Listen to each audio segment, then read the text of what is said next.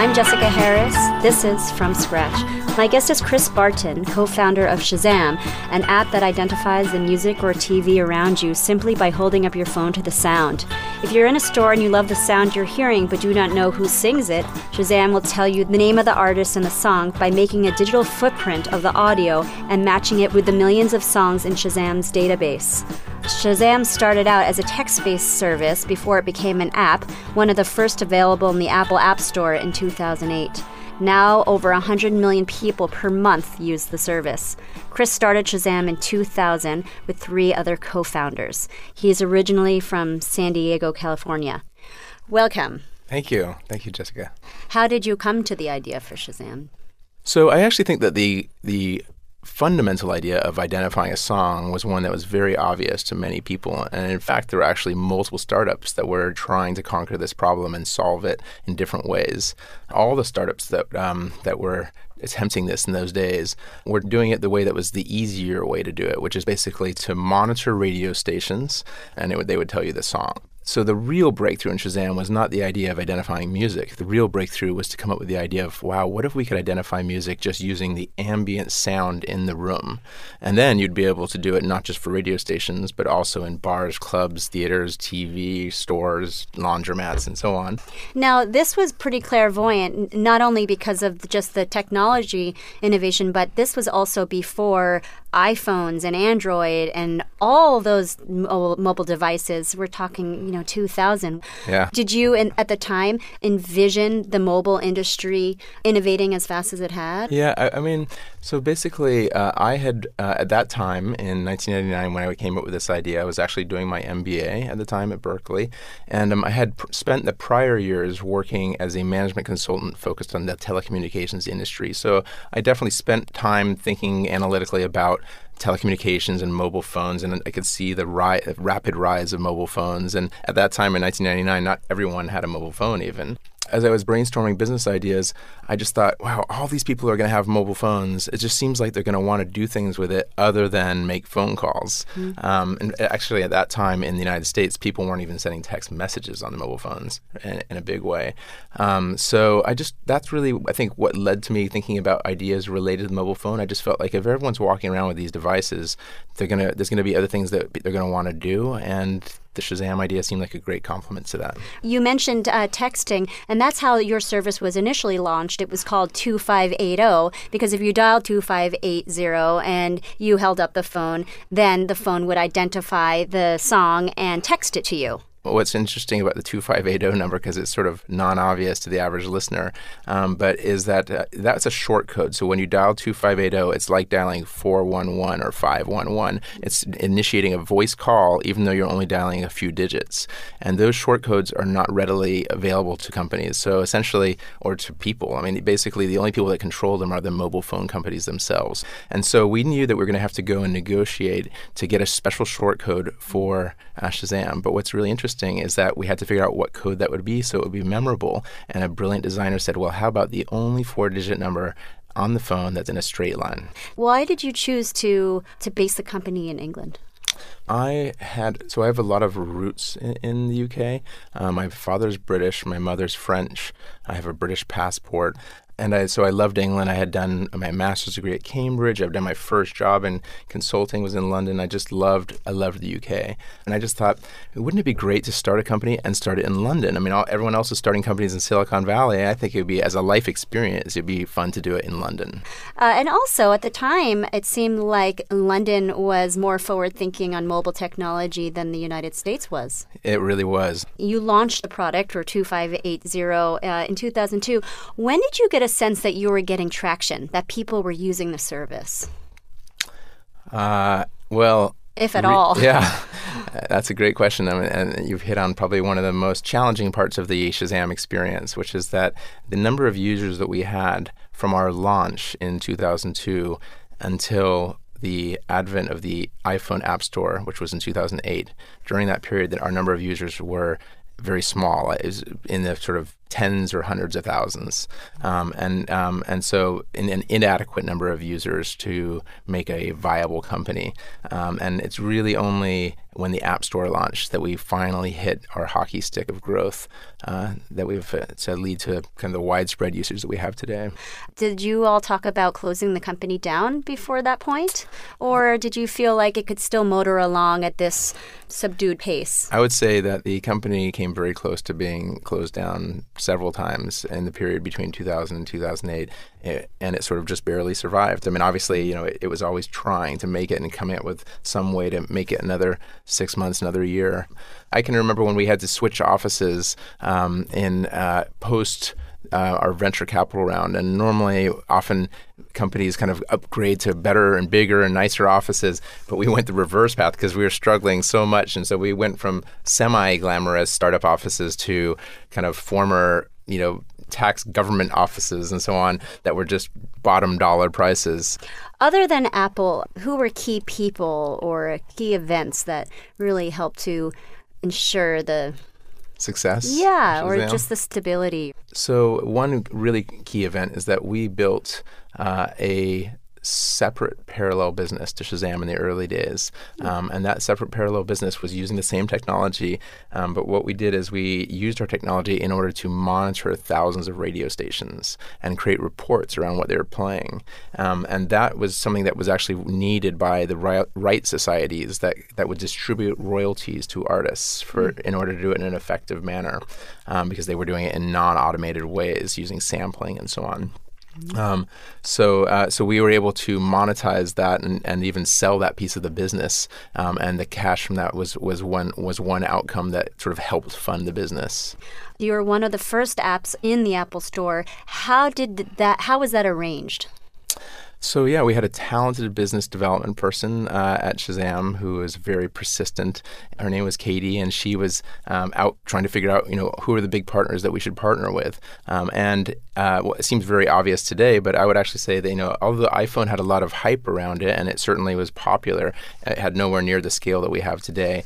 But uh, she made, she did a great job of really kind of getting to know the folks at Apple and forming a relationship. And Apple also, very importantly, in that era, was trying to think about what are the third-party apps that are really going to showcase this device. Mm-hmm. They engaged with us, and we were got to be part of their initial launch. You very easily, accidentally, could not have been if it hadn't been for for Katie. Or... I think Katie is the, the greatest. Mm. Yeah, she hmm. saw she spotted the opportunity early, and and she was really persistent about it, and and yeah. So, by the way, it seems like creating an app is a different exercise than creating a text based service. Even though you're doing the same thing by pulling down uh, audio data, how difficult was it building an app?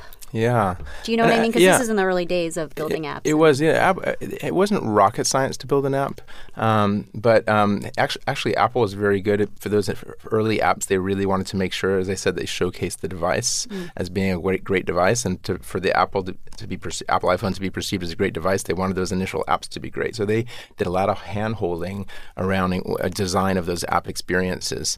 The music database is basically a collection of songs, the names of songs, and the artists. Can you talk to to me more about that? Yeah. So basically, um, so our, our goal is to make it so you can identify anything. But one of the problems is that back when we started Shazam, it wasn't a common thing to have digital music databases, and that's what we need in order to create f- the fingerprints that we use, mathematical descriptions of this sound. Uh, so we actually ended up having to create a database of fingerprints of music from scratch.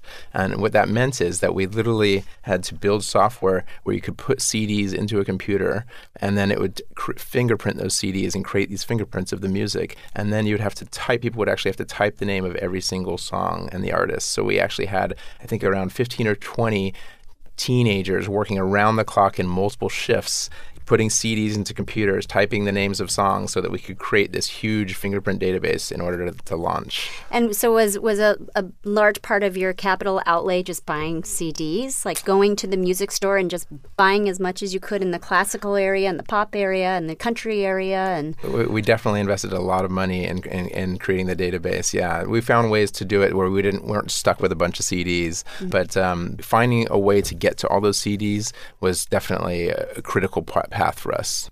I'm Jessica Harris. You're listening to From Scratch. My guest is Chris Barton, co founder of Shazam, an app that identifies the song you're listening to simply by holding up your phone to the sound. Avery Wang, one of your co founders, was very instrumental in nailing the technology part of this. Uh, you found him through a professor at Stanford, Julius Smith, and basically asked, Who's your smartest student? And he came up with Avery. Can you explain why Avery was so instrumental? If you agree. We, without him, we wouldn't have been able to start Shazam. There was no technology that could solve this problem that we were trying to solve of music recognition in a noisy environment. There were there were music recognition companies that worked outside of noise. You stayed with the company until until 2004. What was your reason for leaving? I so the company actually, as I said, mentioned struggled for many years, um, and um, I had been there for four years plus, and I just thought it's time to go on and do new things. I ended up joining Google at an exciting time, about six months before they went public. They were still like a big startup, um, and uh, I just thought Shazam will be something I can stay involved in at the board level. And so, you maintained equity. And yeah. Who were um, some of your first investors? Well, actually, first starting off, we had angel investors for our seed round and we decided we wanted to get prominent people that would give credit credibility to the company. So we had Sir Colin Southgate, who was the chairman of EMI, John Preston, who was the chairman of BMG in the UK, and so on. Phil Wiser founded Liquid Audio, um, and then um, for our venture round, we had three venture firms that invested in us, um, and um, that was IDG Ventures Europe. Um, and then two other venture firms, uh, Links Capital Partners and FLV. We had to pitch to over 100 venture capital firms uh, before we found anyone that was interested in risking their investment money. How did your pitch change over time? When we first launched Shazam, uh, I think we were pretty we were focused on premium SMS as our core revenue stream. So like literally, our model was not that different from 411 you dial a number and you get, and you get an information and you pay 50 cents for it. And similarly, we had a, a, a business model like that. You paid each time you Shazammed. Um, we then evolved towards subscription and then later towards selling music. We were actually a big driver of music sales um, for iTunes. But today, the company is very focused on advertising and very innovative advertising. So, not just simply putting ads within Shazam, but actually enabling people to use Shazam to connect with the, the offline world of advertisements around them, from TV to radio to billboards to you know anything. I want to talk about your personal life. Uh, you are from San Diego, California. Your mother and father are both professors. Your mother was a professor of computer science. Your dad had a consulting business um, basically uh, with the aviation industry, helping airlines determine whether there was water in the wings through N-ray, uh, through N-ray radiography. Right, N-rays are like X-rays, except they could look through metal. Anyway, you tell yeah, me yeah, uh, what correct. he did. You, you, I, am amazed you know all that stuff. So um, yes, it's N-rays stands for neutron rays, uh, and they have different capabilities than X-rays in terms of what the what they can provide in terms of imaging. Uh, and he focused on a project actually with the Air Force uh, to build a nuclear reactor that enabled the use of N-rays to inspect the wings of Air Force jets and look inside the wings where they, are honeycomb wings on, on the inside, honeycomb material, and look for water corrosion. How do you think your parents would describe you growing up? Oh gosh, mischievous, troublemaking, uh, no, um, yeah, you yeah. say no, but yeah, a little bit. You I, mean that? Yeah, I was pretty mischievous. Mm-hmm. Yeah, I would invent ways to torture my sister, for example, instead of just you know fighting like normal kids do. I just kind of try to come up with these innovative ways that I, I could kind of create a little bit of a torture envir- environment. Like one example was that I would put her in a closet, and then I would take a phone that had a cord, and I would um, throw the phone in the closet with her, and then I would dial random numbers, oh. and she would say, "Oh, sorry, I didn't mean to call." It was great. Incidentally, where does the name Shazam come from? Basically, Shazam is, is, most famous for a comic series, Marvel Comics, where a small kid named Billy Batson uh, would say Shazam, and, and it, a lightning bolt would come down from the sky, and he would turn into a superhero named Captain Marvel. Um, but prior to that, it was used as a word here and there to basically mean to conjure magic. And so when I thought of the Shazam concept of identifying songs, it felt like you were conjuring magic to your phone. Now, we talked before about. Um, how you know the traction was sort of a forced march in the early days, and it really wasn't until uh, Apple came out with your app that there was this inflection point.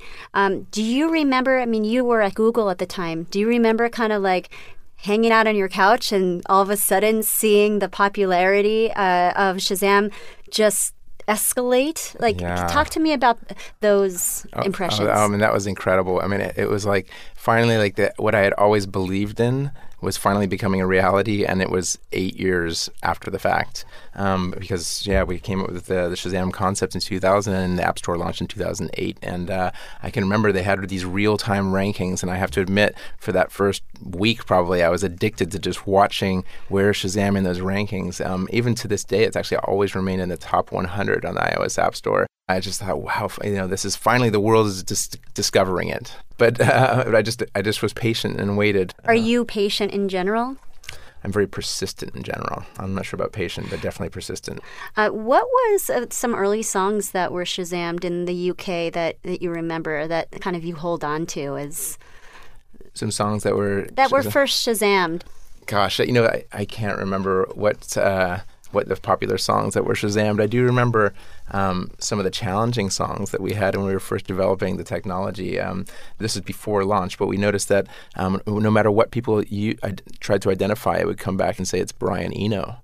And we couldn't figure out why. And after doing some investigation, we found it's because he had the longest song in our entire database, and it was some bug that was leading it to always con- com- conclude it was that song. Ah. And then we had another bug, which was actually much more uh, entertaining, in my opinion, where um, our, one of our venture capitalists would try to identify many different songs, and no matter what he tried, he would get back that uh, uh, the answer that it's the Pixies.